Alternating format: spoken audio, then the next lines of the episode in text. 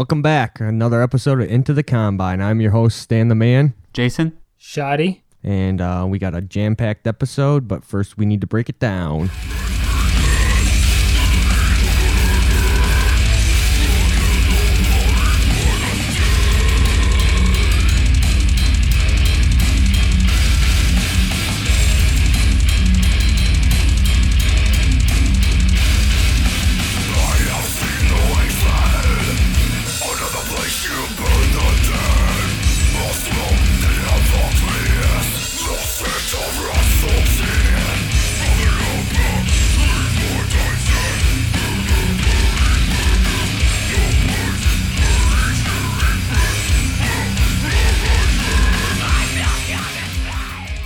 I, I'm really liking that. Yeah, dude. Uh, so that was the band Cognitive. The track is called Haunted Justice, and the album is Deformity. And uh, it was a two 2016 album, Unique Leader.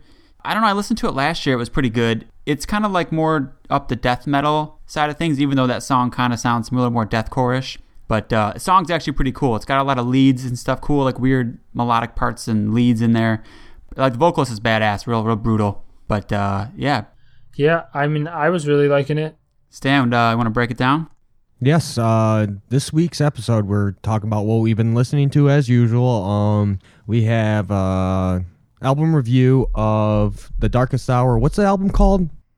Godless I don't know. Prophets and the Migrant Flora. Very nice. Yes. That's a, that's a, that's a mouthful. And- Yeah. yeah, it is. And I and we got a throwback album review of Lamb of God, Sacrament. And uh, interview is with who is it again, Jay?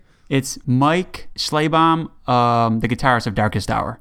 Yep, yep. And Good uh, shit. yeah, Good it was shit. it was it's a cool interview. It's not too long, but uh, we talked about the new album. We uh, talked about I don't know if you guys saw in Metal Sucks. They had a list of the top guitarists that should replace Anders from At the Gates since he left the band. Yeah, I heard. So- I, I seen that and heard about that trav- tragic news. Yeah, and so they had his name in there, so I asked him about that if he thought he could do it. We talked about some old, like some of his favorite riffs, all that kind of shit. So it was a pretty cool interview. But yeah, so want to jump into what we're listening to? Yeah, I'll go ahead and take the reins. Um, um, I'll start it off. Actually, the, wait, hold on. This section is uh, show Stan some cool stuff you've been listening to. oh my god. You know, you're on a roll. What happened? Yeah. Uh, I I've been busy. It's just what do you mean sucks. you've been busy listening? What, what music do you listen to? I guess let's go on a, on a little. Instead of it's what we're listening to, what do you What have listen I been to, doing? Stan? yeah. Well, what have you been doing? And then what do you listen to? Okay, well, uh, last week I had no power for three days, so I had no internet, nothing. Um, then I th- actually threw out my back, so I couldn't walk to find even go to my computer, and then uh, I can't find my iPod, so I just been fucked. Yeah, but you have like what two thousand Hey, I- fucking CDs? What do you What do you mean? I know, I know. I, I got to go to my computer, but who wants to sit in front of a computer just to listen to music? You know. What like about the radio? Don't you have XM? Yeah, no. Uh, I mean, I can go into I can go into some stuff off of XM, but What'd you hear lately? That's good. Okay, I guess I can do it. Well, Shotty, you you started out. You know, No, no, you no. I want to. We're we're still on you now. You you can't just go from one to another, and then everybody's like fucking st- wondering what's Well- Stan listening to. Come on. the the problem with XM is you know Shoddy how it is. It's the same shit every day, and it's getting old real Yeah, quick. but I don't. I don't listen to it, and I know that there's probably Yeah, no, some no. other listeners uh, that don't. So well, actually, uh, I'm actually really pumped for it. It's coming out soon. I only heard the one song, but the new Body Count's coming out in two weeks, I believe it is. Oh, nice. And that's like, yeah, that's like the number one track on the Devil's Dozen right now. Yes, so, it- and I'm digging it. And I I did actually see that because I get the tweet if you know what the Devil's Dozen was that week, and yeah, I seen the body count was number one, and I was like, that's fucking awesome. It's uh, it's No Lives Matter. It's like a Yeah, yeah. yeah.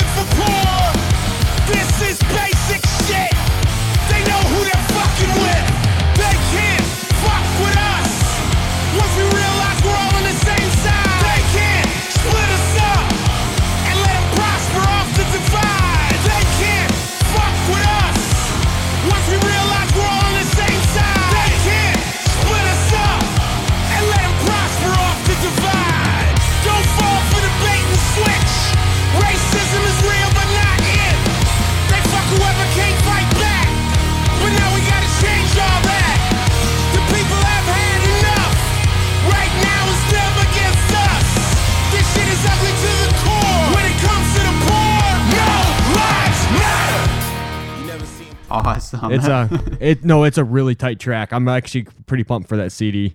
And then, but you, you know, they got the same shit. It's Gojira's on the top five every single week. And, But I mean, no, they have some like good shit. It's not been so tiring, but you know, it's just like it gets repetitive after a while. But like actually, uh, they've been doing some cool uh thrash metal stuff on the Bloody Roots section where they go back and they actually like a not lot of good modern thrash metal. I kind of want to get into. You know, really? Kind of want to check it out. Yeah, no, it's like they had like modern thrash. Like that was this week's section, so it was good shit. I just don't know any of the bands. I Did- didn't write them down. Did they have Havok?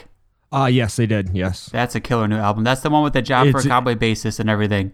Oh, okay. Yeah, no, that was really good. And then uh some I forget. It's some start with a V. Shotty brought him up before, but that sh- shit was tight too. Shoddy, what? uh I know you got some good shit because I listened to a little bit already.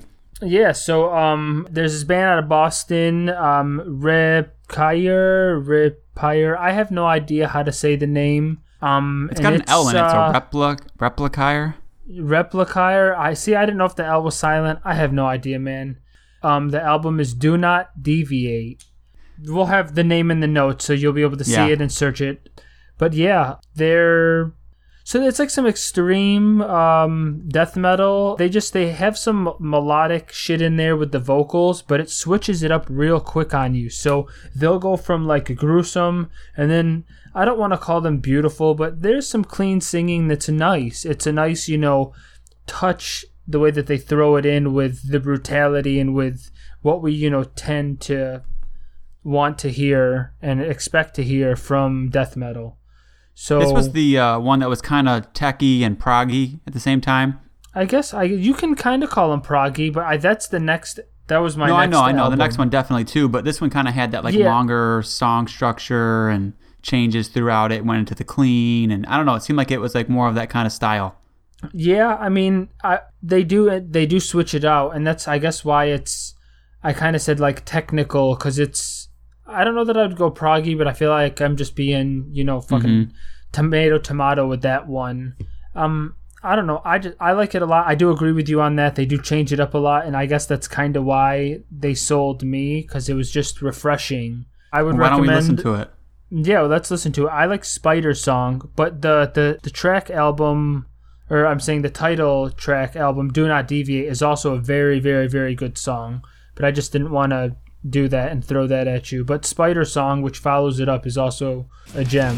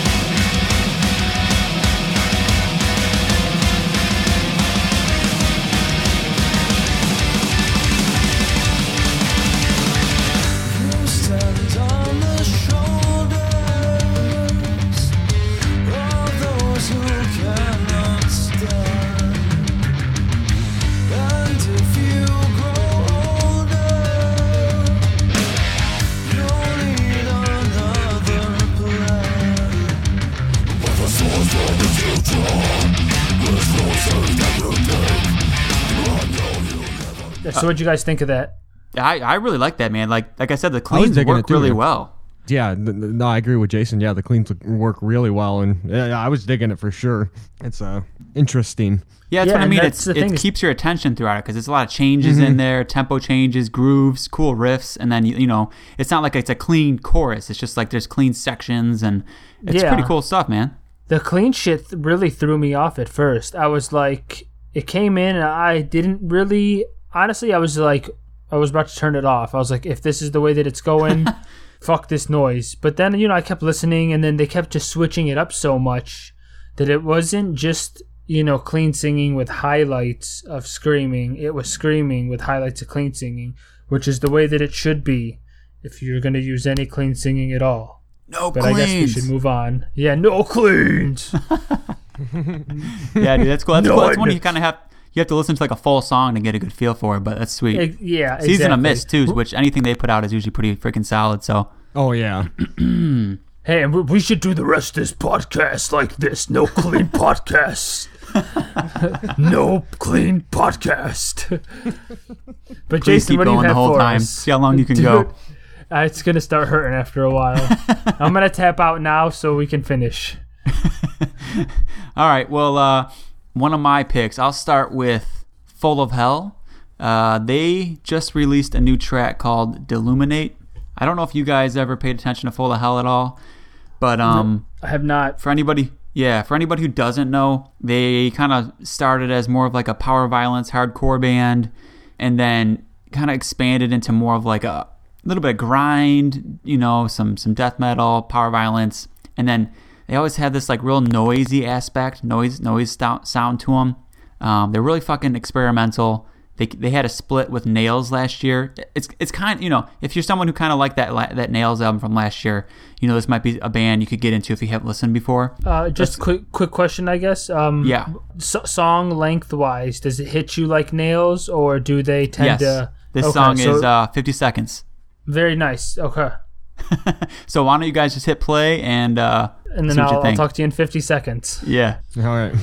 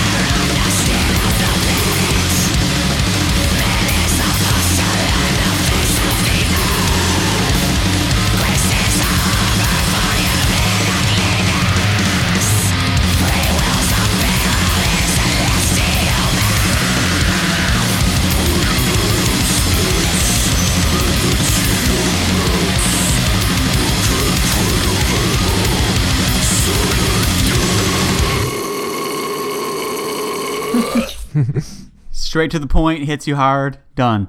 Yeah. I was digging it.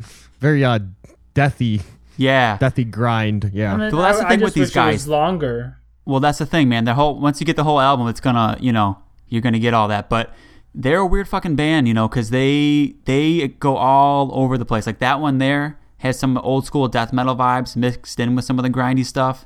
But I mean, they put out albums like uh, collaborative albums, like with other bands. Like they did one with this noise guy that are like just really, really experimental. They're just like a really forward thinking band. Like they don't just ever put out one album that's the same.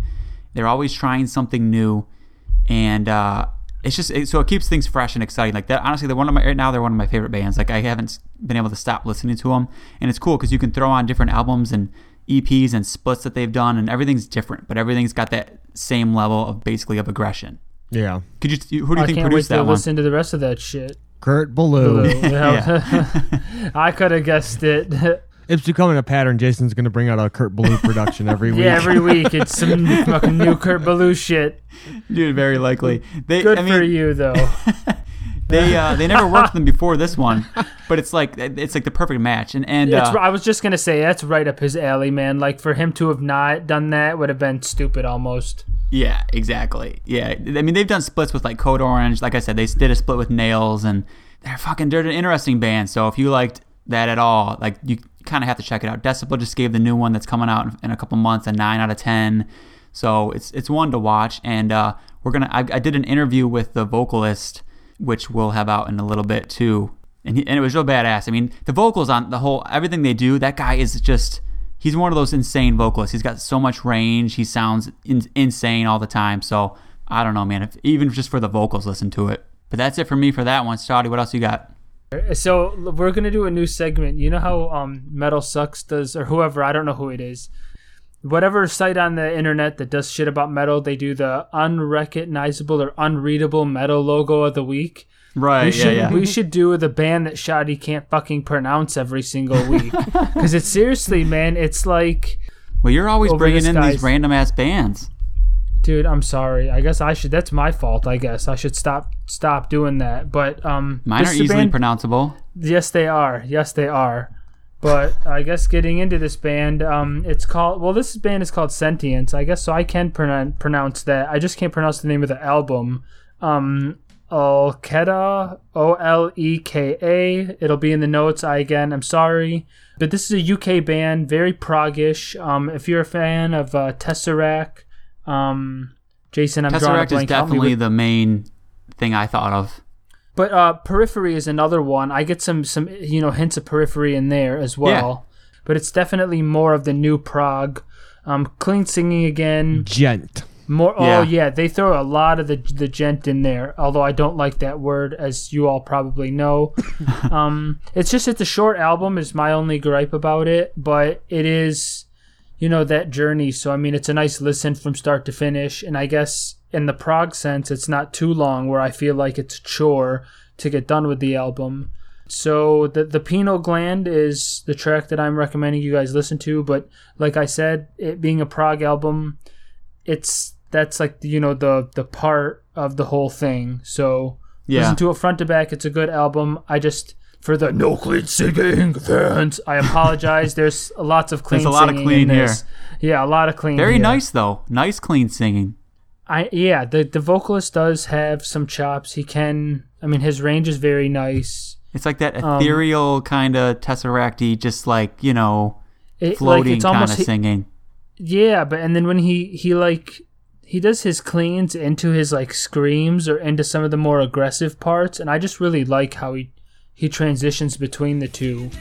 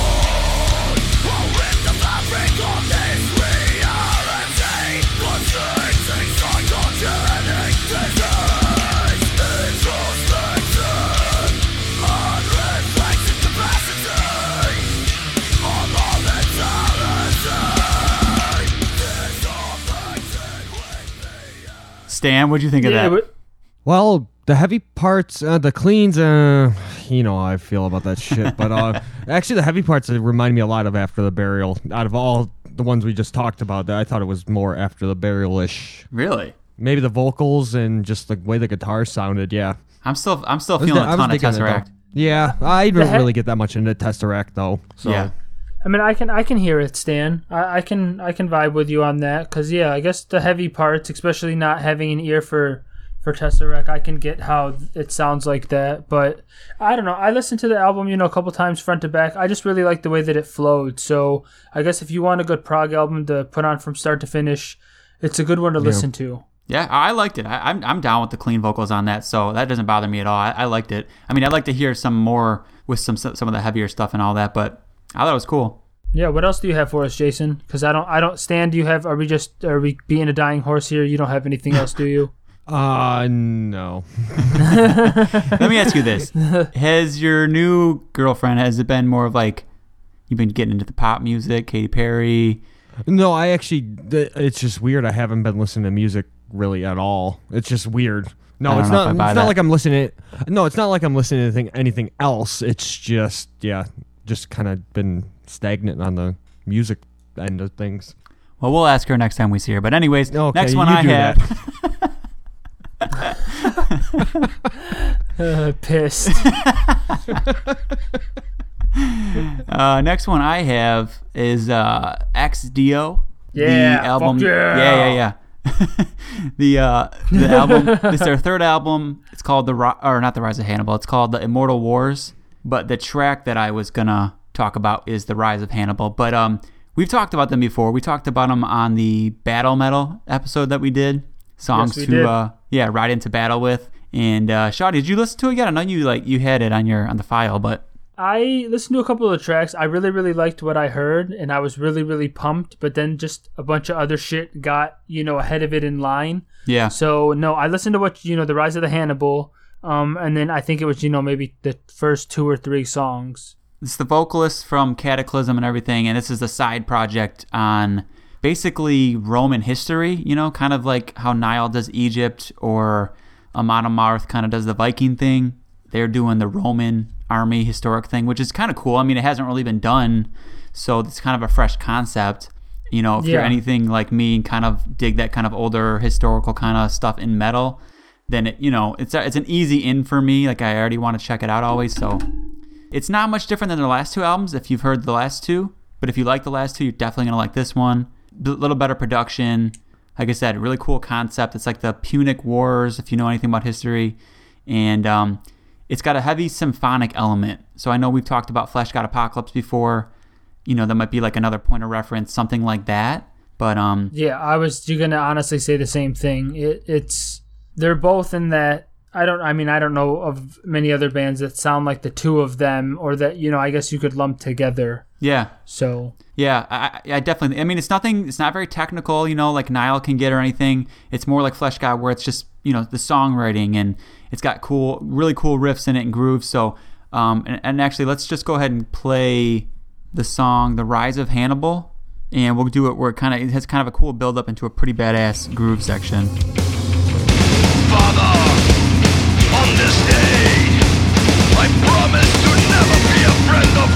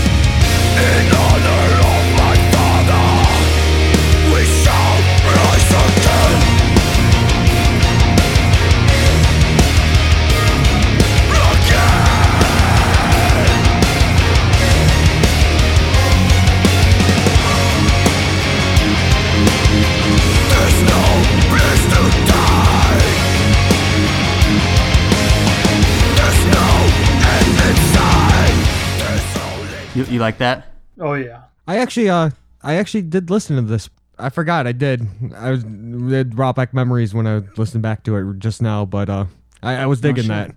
Yeah. Yeah. What What did you think of the album? Uh, I didn't listen to the full album. I kind of listened to tracks here and there, but uh, I kind of, it's legit. I like it. I kind of like the Fleshgod more from comparing the two. you know what I mean? Just because it's more, I guess, catchier. This is more harder for sure. You know what I mean? It's Yeah. I could see that. Well, I mean, I, I I guess it's it sort of fits with the times. I mean, I guess this is just a darker era. It's a, li- it's Yeah, a little yeah, more like just yeah, trying to be. A little more barbaric. Like it's got a lot more of the chanting and like battle cries Yeah. and shit like that. You know, which is a little more I- up my alley. I guess that that aspect of it, you know, I guess makes me think of um, Amon Amarth. Right, for sure. You you know, with the chants, but yeah, it's still. I mean, it's. It I'm li- sensing some good workout music. Yeah. good shit to get you pumped up. Um, if we did another battle um episode, they would probably have some songs in there. Yeah. So Yeah, they, they Yeah. definitely live somewhere between like Amon Amarth and Fleshgod. It's kind of like take the two, combine it, add a little Roman, and boom. yep, yeah, I definitely I did like it though. I'm I can't wait to listen to the rest of it. Being that I'm half uh, Italian stallion, you know, strikes a chord with me. Oh my god. Uh, this might be the last episode we do, everybody. We oh, never mind. I'm not going there. Anyways, uh, I don't know. I've got one more. Should I save it or? yeah, I guess I because I don't really have anything else. Yeah, I'll save it. All right, so um, I guess for our album review this week, we have the newest album from Darkest Hour, Godless Prophet, and the Migrant Flora.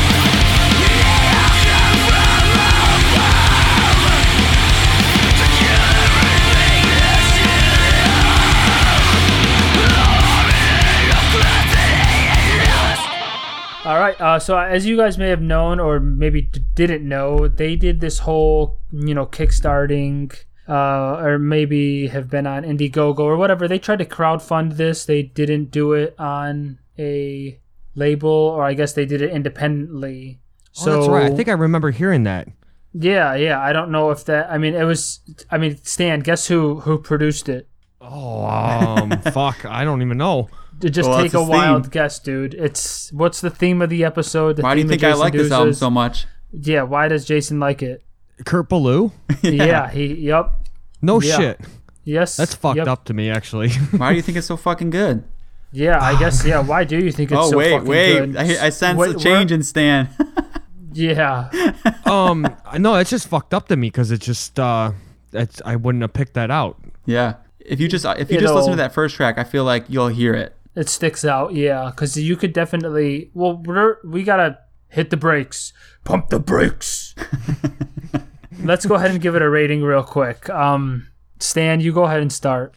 Uh, anywhere from like a eight to eight and a half. I like it. When J- yeah. Jason. I'm about eight and a half to a nine, maybe even. Okay. I'm gonna not fuck around. It's. I'll give it a nine. Yeah, It's. it's uh, So- definitely right around there. Yeah, so I guess what did what did we like about it? Well, I guess real quick though, did anybody have any any quarrels with the whole Indiegogo bullshit? Because I know that's been out No, there with you know I some other bands doing it.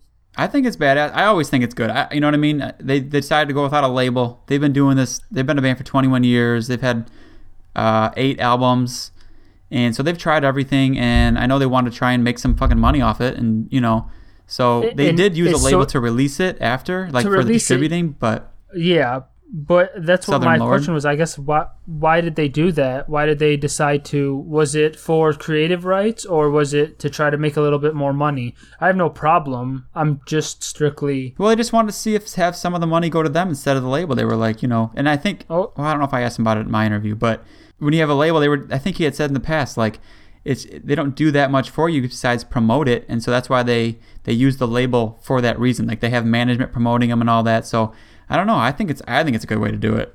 I, I agree, man. Fuck the labels. Uh, The money should all go to the bands. I, that's what I was just. I just didn't know if they were pissed off with creative rights. You know what I'm saying? I was Yeah, just they mentioned wondering, that I guess too. why they did it. Okay. Well, did yeah, more power that. to them. That's that's ball and fuck the labels. Where Um, uh, I- what would you you guys? I know we've all had some experience with Darkest Hour before this album. How where do you guys go back with them? Oh wow. Uh, Deliver Us was that the album? I believe it came out in 2007 Yeah, or something. That was my first too. Yeah, that was my first. So I mean, I mean, I remember seeing them at uh, Dirt Fest uh, in Mm-hmm. 08, I believe, or 09, one of the two years. I forgot what year it was. But The yeah, year. I, the year, yeah. Um, but yeah, I've I fell off a little bit with them, but recently I've been starting to listen to some of their their stuff, like the album that they had out in 2014, their self-titled.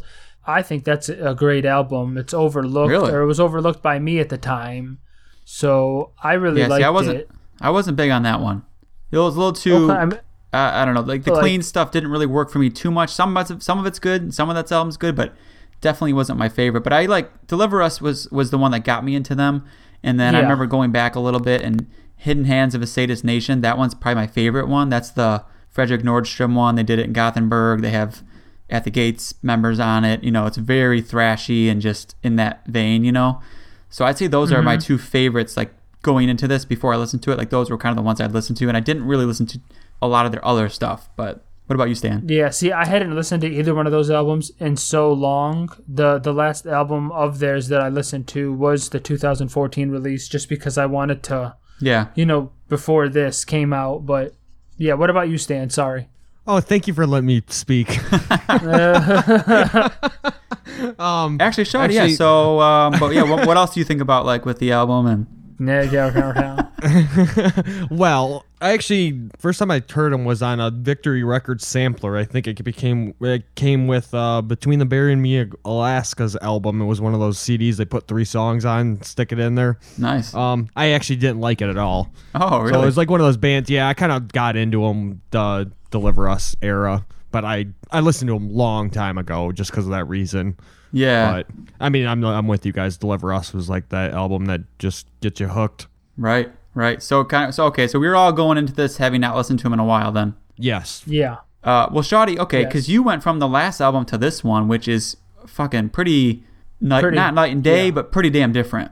But yeah, I would definitely agree with you. It is pretty different. And that's what you said. Like, what do we like about it? I mean, for me, I guess that's what I like about it. I mean, it's ten times more muscular. It's fucking heavy. It's like Ballou production. so it's like I guess I, I thought I knew what Darkest Hour, you know, or what the sound that I come to expect from Darkest Hour, and they still gave me that on this album, but they, you know, they stepped it up to the next level. They just started, you know, they.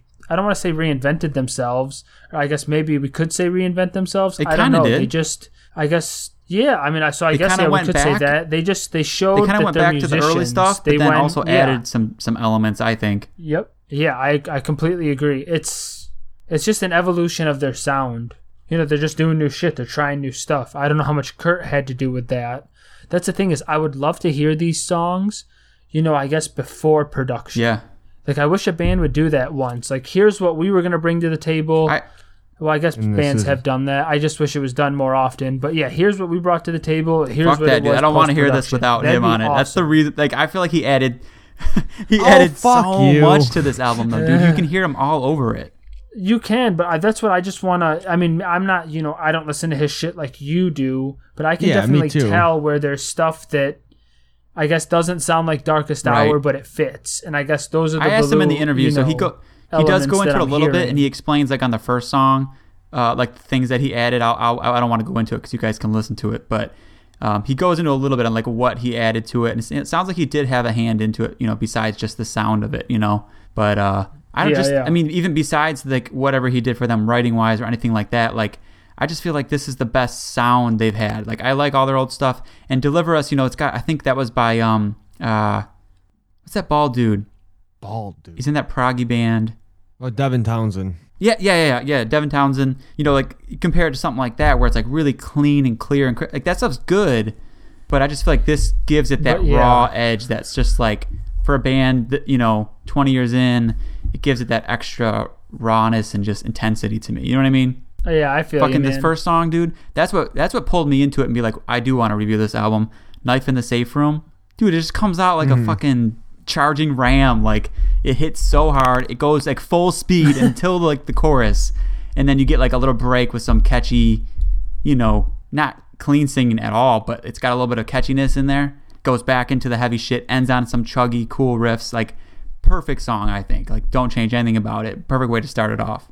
Yeah, no, I honestly I think the whole album is a fucking it it's I mean, I don't want to say it's a masterpiece, but it's pretty damn I mean, you can, you know, listening to it from start to finish, there there aren't that many lag periods. I mean, even the little teaser instrumental thing Widowed Yeah. that they put number 8, that's a beautiful little segment. I fucking agree. loved it. But yeah, I mean, I really, really liked Timeless Numbers. Yeah, I mean, the my favorite. heavy, the chugging. I knew that everybody else was gonna like that one too. Would you say, Stan, It's that's your just favorite? the bounciness. That's my favorite for sure. Yeah, the the bounciness of that song is fucking Yeah, exactly. awesome. The groove in it is just yeah, yeah. it's got a cool like uh almost like a proggier element to it too in the riffing you know like Yeah. not so thrashy it's more like that groovier some proggy moments like like wandering i don't know how to explain it exactly but it's a different feel which is cool it breaks it up a little bit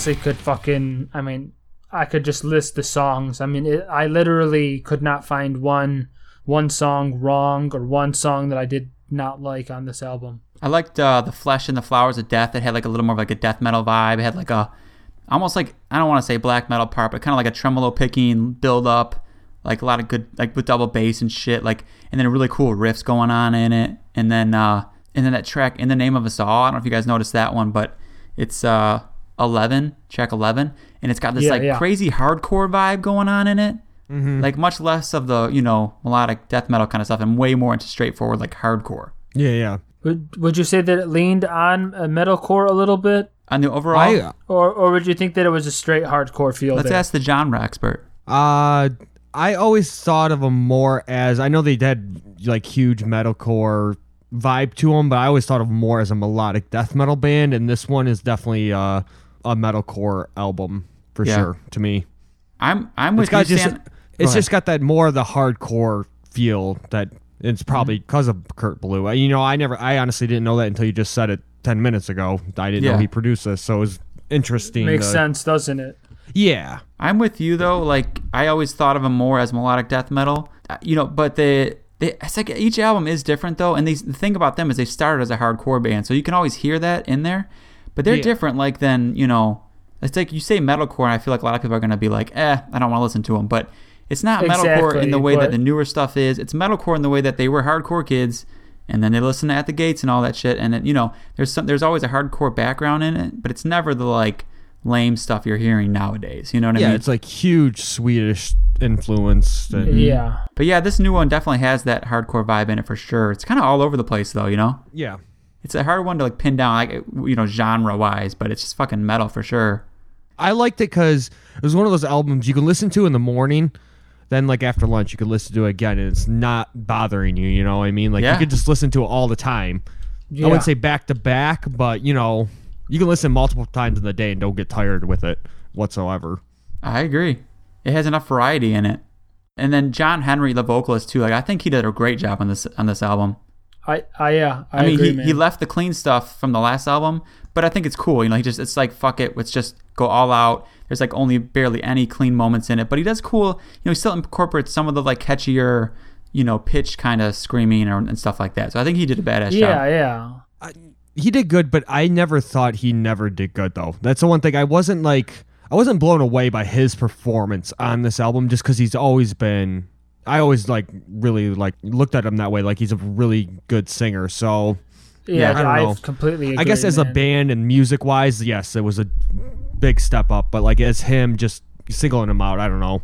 Right. No, exactly. Yeah, it's not like he stepped up and did anything too different, you know. No, I just no. think I just I just think the intensity. It just I, I appreciate how he kind of like was like fuck it. I, I don't you know he did the clean stuff last time. He didn't feel like he had to keep doing it, and he just Yeah. went like with the intensity on this one. I just think he nailed it. But yeah, check it out. It's an awesome album, and uh, listen to the interview to hear more about it.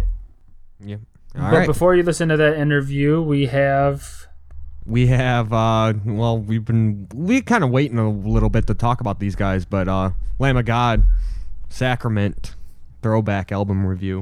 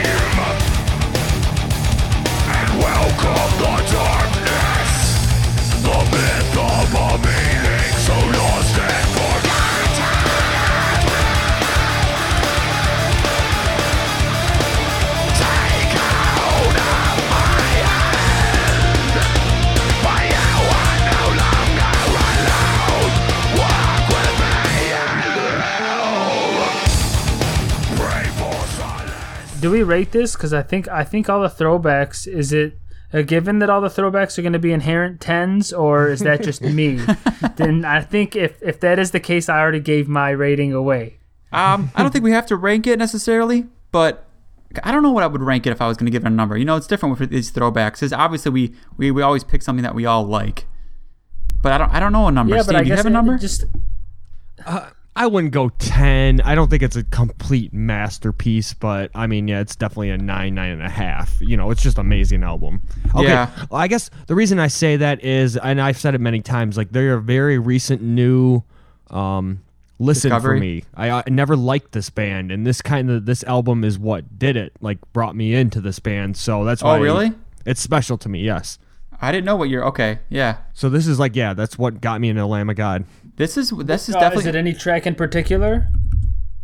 No, I mean the whole album. I mean, Okay, I we'll just didn't know if the- some, you heard something first that, like, if it was No, you know no. Requiem or something.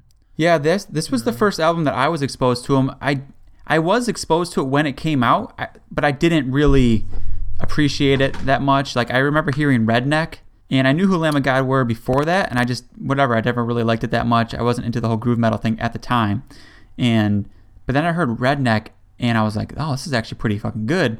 And so I always kind of kept them on the radar and, and liked them, but never really full in, you know. And then it's kind of like I got reignited when they put out that um, the one in 2015, and so kind of pulled me back in. But but yeah, I mean, so th- this is kind of the one that you know kind of grabbed me first too. That's actually I don't really. I mean, I guess yeah. So it's a nine and a half because I guess Redneck is the song on the album that I don't really like. I guess Really, I, yeah, I don't know why. It's not I my honestly- favorite either. It's not. Yeah, it's not my favorite. I mean, I listen. I'll listen to it. It's just not my favorite. I mean. I don't know. They just the the first track. That's what it just it starts Walk with out Me and in then Hell. yeah, it just the way it starts and then you just can't turn the album off after that. Like I don't know. It's definitely a highlight. Yeah. Walk with me in hell. See, I like Redneck a lot still, and uh, what the fuck the P song? Pathetic. Yeah, pathetic. I mean, like all those songs, and then I was gonna say like uh, Blacken the Cursed Sun. Like all those songs are so catchy, but while being so like aggressive too. Like there's those sing-alongs and almost sing-along moments in almost every song, and parts that you like after you listen to the album, you're gonna still be it's in your head after the fact. Which is why I think it's such a. It's it's just such a good a- album. Yeah, it's because the energy that they throw into the album, I guess, and I don't want to say a short amount of time because it's 46 minutes, but it's just, I don't, you know what I'm saying? It's, I don't really like thrash metal that much, but this is, I guess, completely, you know, different to me. Well, What no, you're, you're on it. because- I mean, you're right because it's it's it, they take the thrash stuff, but then they add in the groove aspect yeah, to it exactly. and that southern yeah. influence and all that shit, and it, it takes it to a different place, you know. Like the part of uh, Requiem, like when the chorus sets in, it's just so fucking good that you just want to start jumping up and down, screaming with them.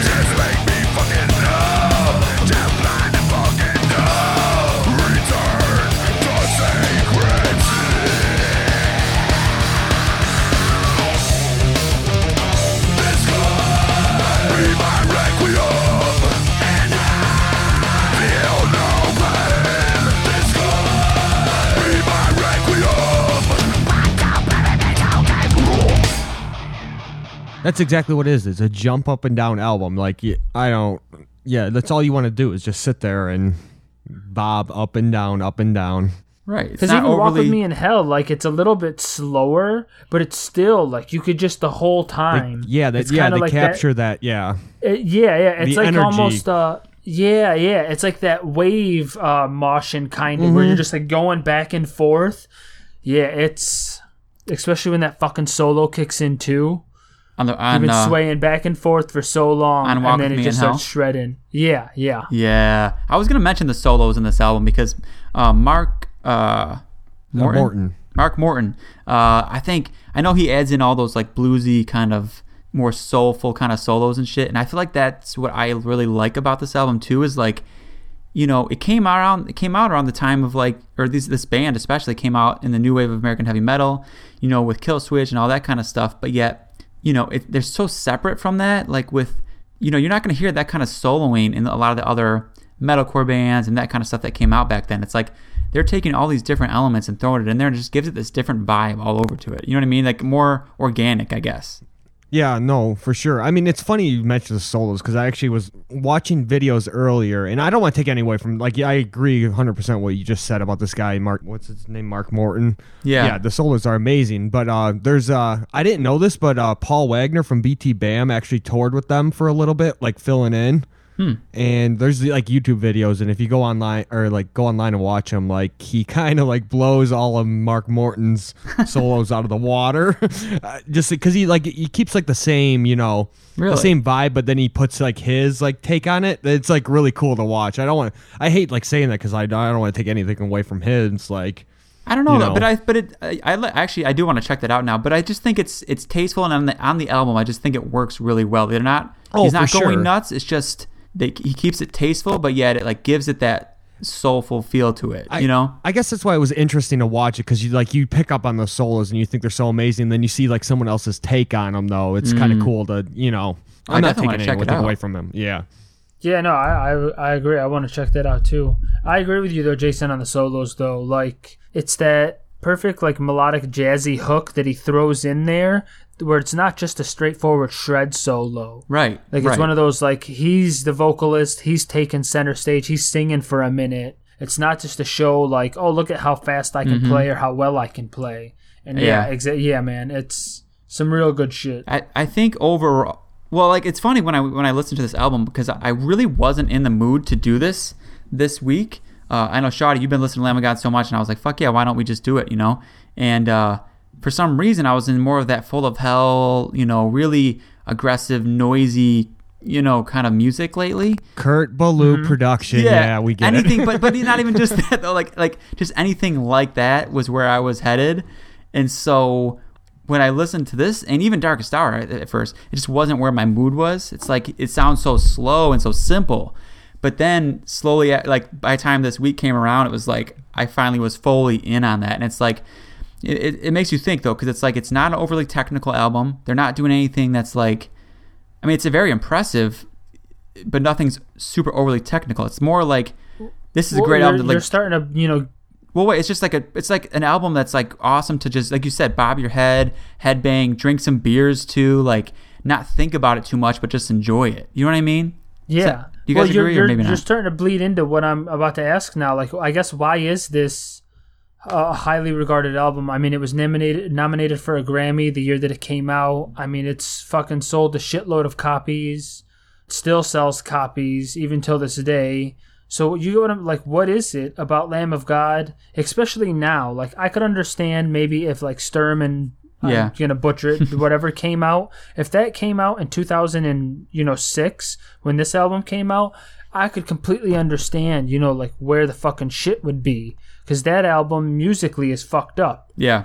This is more I straightforward. know what I- but why is it that it, it got so much appeal? I love it. I'm not trying to take anything away. I'm just trying to figure That's it a good question. Where- I know what I think. Stan, what do you think? I want to hear your opinion.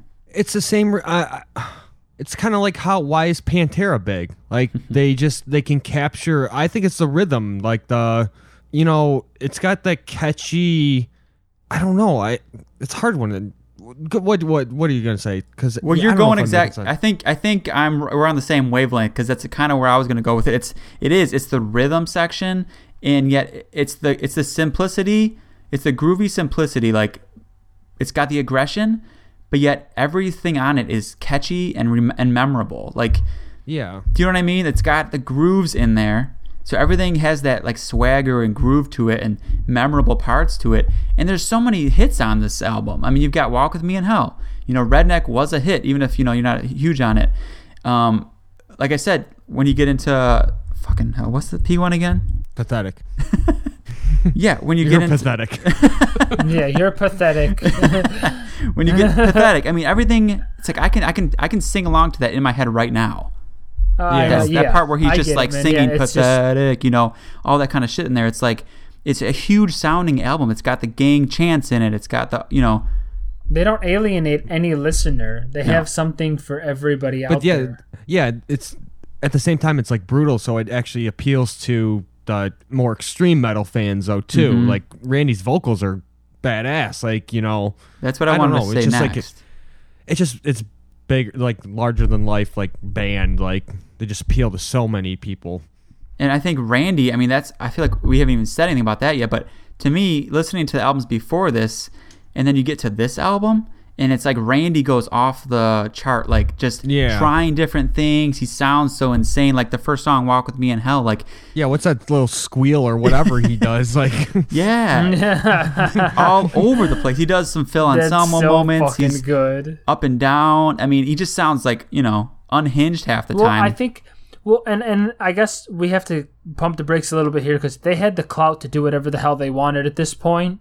So I mean, I feel like maybe that's why you. What I'm saying, like you said, listen to the albums before this. I mean, at this point, I mean, I don't want to say that they were gambling because they weren't, but I, I, I mean, it was the natural evolution of the band. But I mean, yeah, I get it. He was definitely doing a lot of different shit here. I mean, Ashes, just we're looking at it differently because Ashes of the Wake definitely. I know that they went to like off that album, they started getting into the uh, arenas and shit, you know. So then once they put this out, it was just like all eyes on them. They were huge at that point, and I know they went into a new. Well, they had the same producer as Ashes, uh, Machine, but um, yeah, machine. I know on this one they he worked with them a ton, and I know like from interviews, Randy said the biggest thing was he didn't really work with them on the instrument part of it or you know the music writing, but he worked with them the most with Randy on his vocals and like song arrangement. You know, getting those he was kind of more outside the metal realm, so getting those more songs that appeal to people you know getting it to where it's mm-hmm. memorable and not like necessarily like traditional song structure but like maybe a little more towards that knowing what catches and all that. So I think that's what kind of sets it apart from the other ones too, as being a little bit more of like a a huge album for them.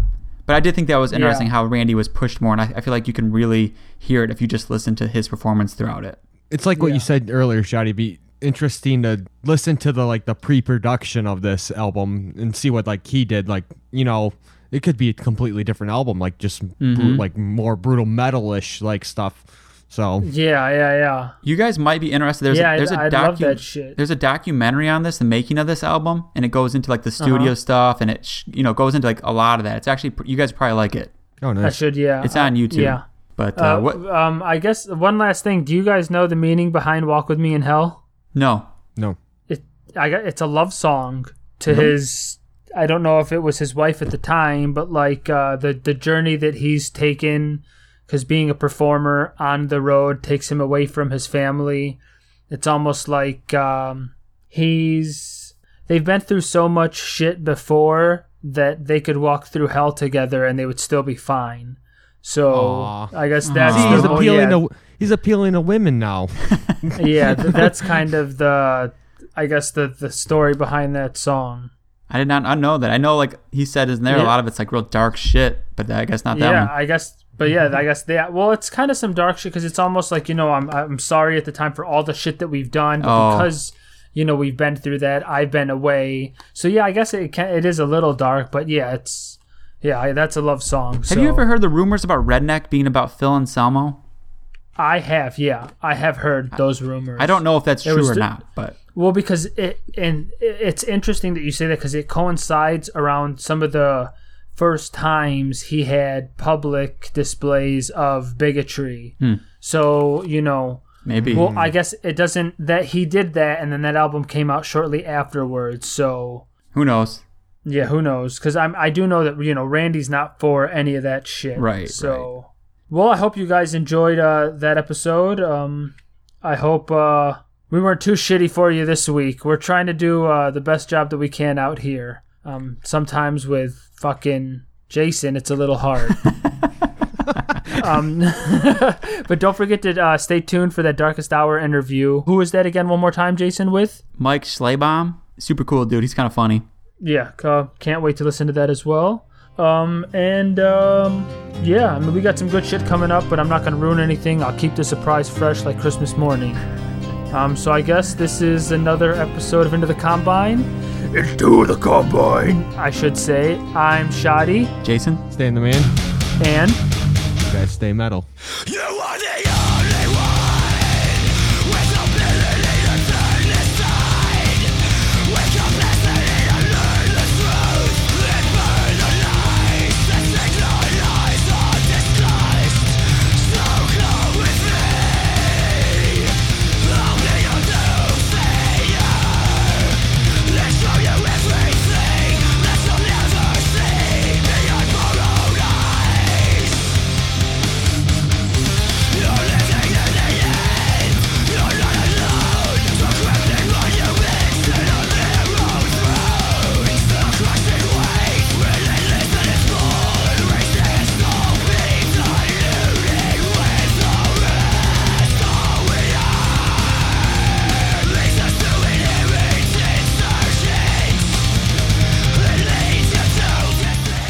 So, you, if I heard correctly, you guys are still on the road, right? Oh yeah, I am sitting in a hotel parking lot in Arizona, going to Tucson right now. Just finished the West Coast, and uh, yeah, we're chilling. Cool, man. Uh, it, it's just it was a cool lineup. You guys had Rotten Sound, Ringworm, Rivers of Nihil, um, going pretty good so far. Or? Yeah, and actually, uh, we also have uh, Tombs out with us.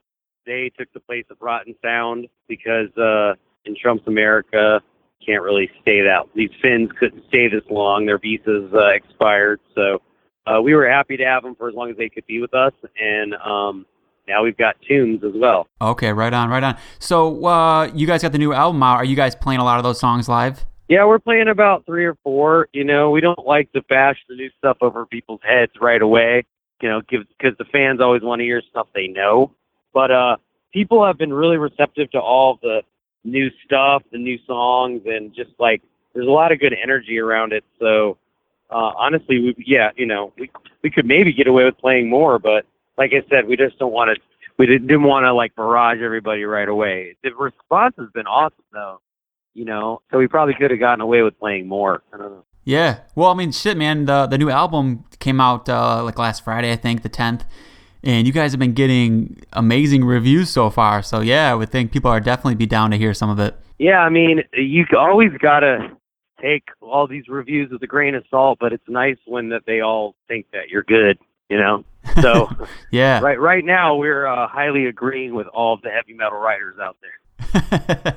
how how'd you guys manage this? I mean, uh, being that uh, I, I mean, I think it's amazing. Everything I've seen online is amazing. Why do you why do you think people are so into this one as of right now? Uh, I mean, I think some of it is timing, and I also think, you know, people want to act like you just got it right on this one, but like being in a Mhm. band is like a, a learning. It's a cumulative, cum, cumulative, cumulative. I can't even say it. Cumulative experience. Uh, you know, with as far as like things you're bringing to the table. So I don't think this album could have existed without the history of the band and the stuff we've done in the past. So I think we just uh we're just that bottle of, of uh, Jack Daniels that's just aged just right right now. Right, man. Right. Well, because I mean, you guys definitely switched it up from the last album and everything. Was it something like you guys did that one, then you just wanted to kind of hit it harder on this one, or, or what was the idea behind going this direction on this one? Well, I think every album is is different. You know, I mean, they're not. I don't. I don't think that we wanted to go at it like as a reaction to the last one. It's just, but it is more. We did a, like a super melodic album and took it there on the last record, and as you kind of always strive to do something different creatively every time, it just made sense to sort of take a swing in another direction. But if you play songs off self-titled, the last album, live right next to songs off this new record where you take the production aspect out of it, the songs all sit together. So um, Darkest Hour plays songs on this tour from albums that are 20 years old and the brand new album, and they all sit right next to each other, almost as if the whole set could be an album. Because with the band playing it, it's sort of like I don't know, it almost translates it all together. Yeah, oh, that ma- that makes a lot of sense. Um, so you you were talking about yeah with the production. You guys went with Kurt Ballou, which uh, one of my favorite producers. What uh, what was it that made you guys want to go with them? Is there like certain albums he's done that you you really liked, or, or what was the idea behind it? Well, we've always been a fan of his production. We always kind of wanted uh, him to work with us, but I think this time we were really looking for someone who understood what it was to record bands not on the computer.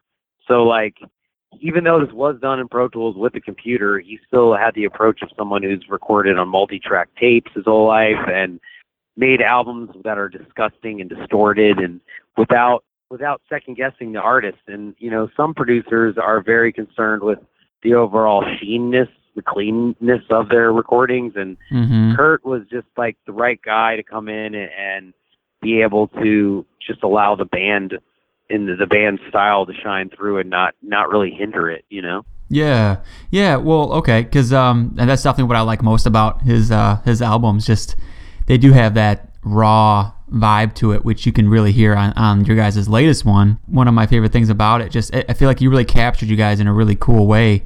So what what did he add to it? Did he did he help you guys with any writing, or was it ideas, or, or what was his role with the recording process? Well, actually, uh, there's a lot of different little little things that came in and said, try this or try that. I mean, the I think the most obvious to me is the first song on the album was the least changed uh, of all the songs. You know, I had the lyrics first. It felt good. We are like, damn, this is the opener. But when we got in the studio, we actually ended the like closing mosh. That's like real, just like it's real, kind of definitively a little Ballou style. And um, hmm I just, you know, it was weird because I never, I didn't think a he was going to really get involved with any of the writing because it seemed like we were done. And it seemed like that wasn't like his style. But it just was one of those things that organically happened, and that song slams hard at the end, and it's all due to him, you know. So Right. had- Okay. He had he had a little bit of writing here and there, he'd just snip in, but it was all under the, you know, hat of a producer. He really just produced the album well. Right. Yeah. That, that it's funny you mentioned that first song because that's definitely one of my favorite ones. But it's cool because this album, you guys have songs like that which are just super in your face, slamming, and then you get to a song like uh, track three, um, blanking on the name, but it's got a lot more of that Yeah, progressive sounding riffs and Right. stuff like that. So timeless numbers. that's a cool mix you guys have. Yeah, Timeless Numbers is the song you're talking about. And there's definitely like elements of this prog uh you know, musical uh black hole that we like to go down occasionally on the albums. But I think we just try to do a good balance since there isn't a ton of, you know, o- obvious melodic kind of passages here where they're like super melodious. It's just really heavy. So to kind of break that up, you've got to have different elements of it, you know. For sure. Yeah, just like you guys have that the instrumental in there, it's a cool break. You know, it kind of separates the album a little bit, gives you a minute, and then jumps back in, which Yeah. I think works pretty well too. gives you a chance to drink a beer, change your guitar live. you know, we love stuff like that. Always Right. helps the uh, always helps the whole like I don't know everything blew together. I guess. Yeah, right on, man. Exactly. One thing I was gonna ask, I wanted to ask you about. I'm sure you probably saw it. Metal Sucks the other day. They were talking about At the Gates losing their member, uh, Anders, longtime guitarist.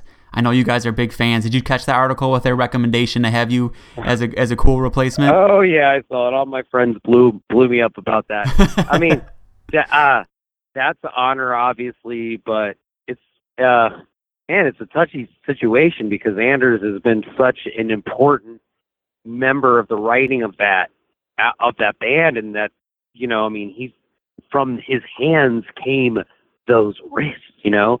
But uh, I also do understand having been in the band and having had to replace people because I still love doing music, you know, and I'm still going to push forward.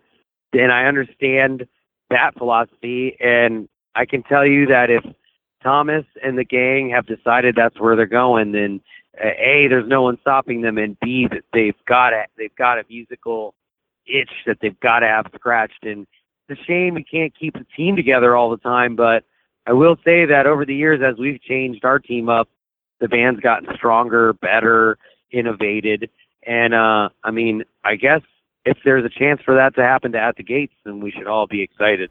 Yeah, that's a great point, man. Because you never know what can happen. Sometimes you get a breath of fresh air, or you, I mean, it could go the other way. Who knows? It'll be it'll be cool to to check it out, though. I mean, I are you kidding me? Give me the call. I'll show up in the jam room. I got ripped. You know what I mean? And, but uh, those are big shoes to fill. Do, do you think you could do it? Do you think you could handle the duty? Um, hmm, that's a big question. You want me to? You want me to say? No, I, I have no. I think that the right answer to that is not being sure because Yeah. anybody who ever walks into that situation, they better be intimidated, they better be scared, and they better be ready to bring it because you better not crash and burn the legacy of that amazing band. You know what I mean? Yeah. Oh, 100%, man. 100%. So, I mean, you know, because everybody knows you guys were influenced by At the Gates and everything. Um, you know, what band isn't really? But um, I, I guess I don't know much about your guys' others that kind of stuck out back then. Like, was the rest of the Swedish scene something you guys were listening to? You know, the other uh, Gothenburg stuff or some maybe some of the, um, you know, the non melodic stuff or what was going on that maybe we don't know about as much? Well, I mean, it's at the Gates is the only band from Sweden, so of course, you know, we loved Entombed, In Flames, uh, Dark Tranquillity, Dark Cane, Haunted. I mean, there's so many good bands, Hypocrisy. I could just keep naming them. Uh, but when you're a kid, you're a sponge, so you find all those bands and you snatch them all up and you pick something you like out of all of them. And I think Darkest Hour isn't just a copy or a you know facsimile of At the Gates. It's like a band that was influenced by not only them but the entire scene of those bands. So we we love Gothenburg. That's why we went and recorded our 2003 album there.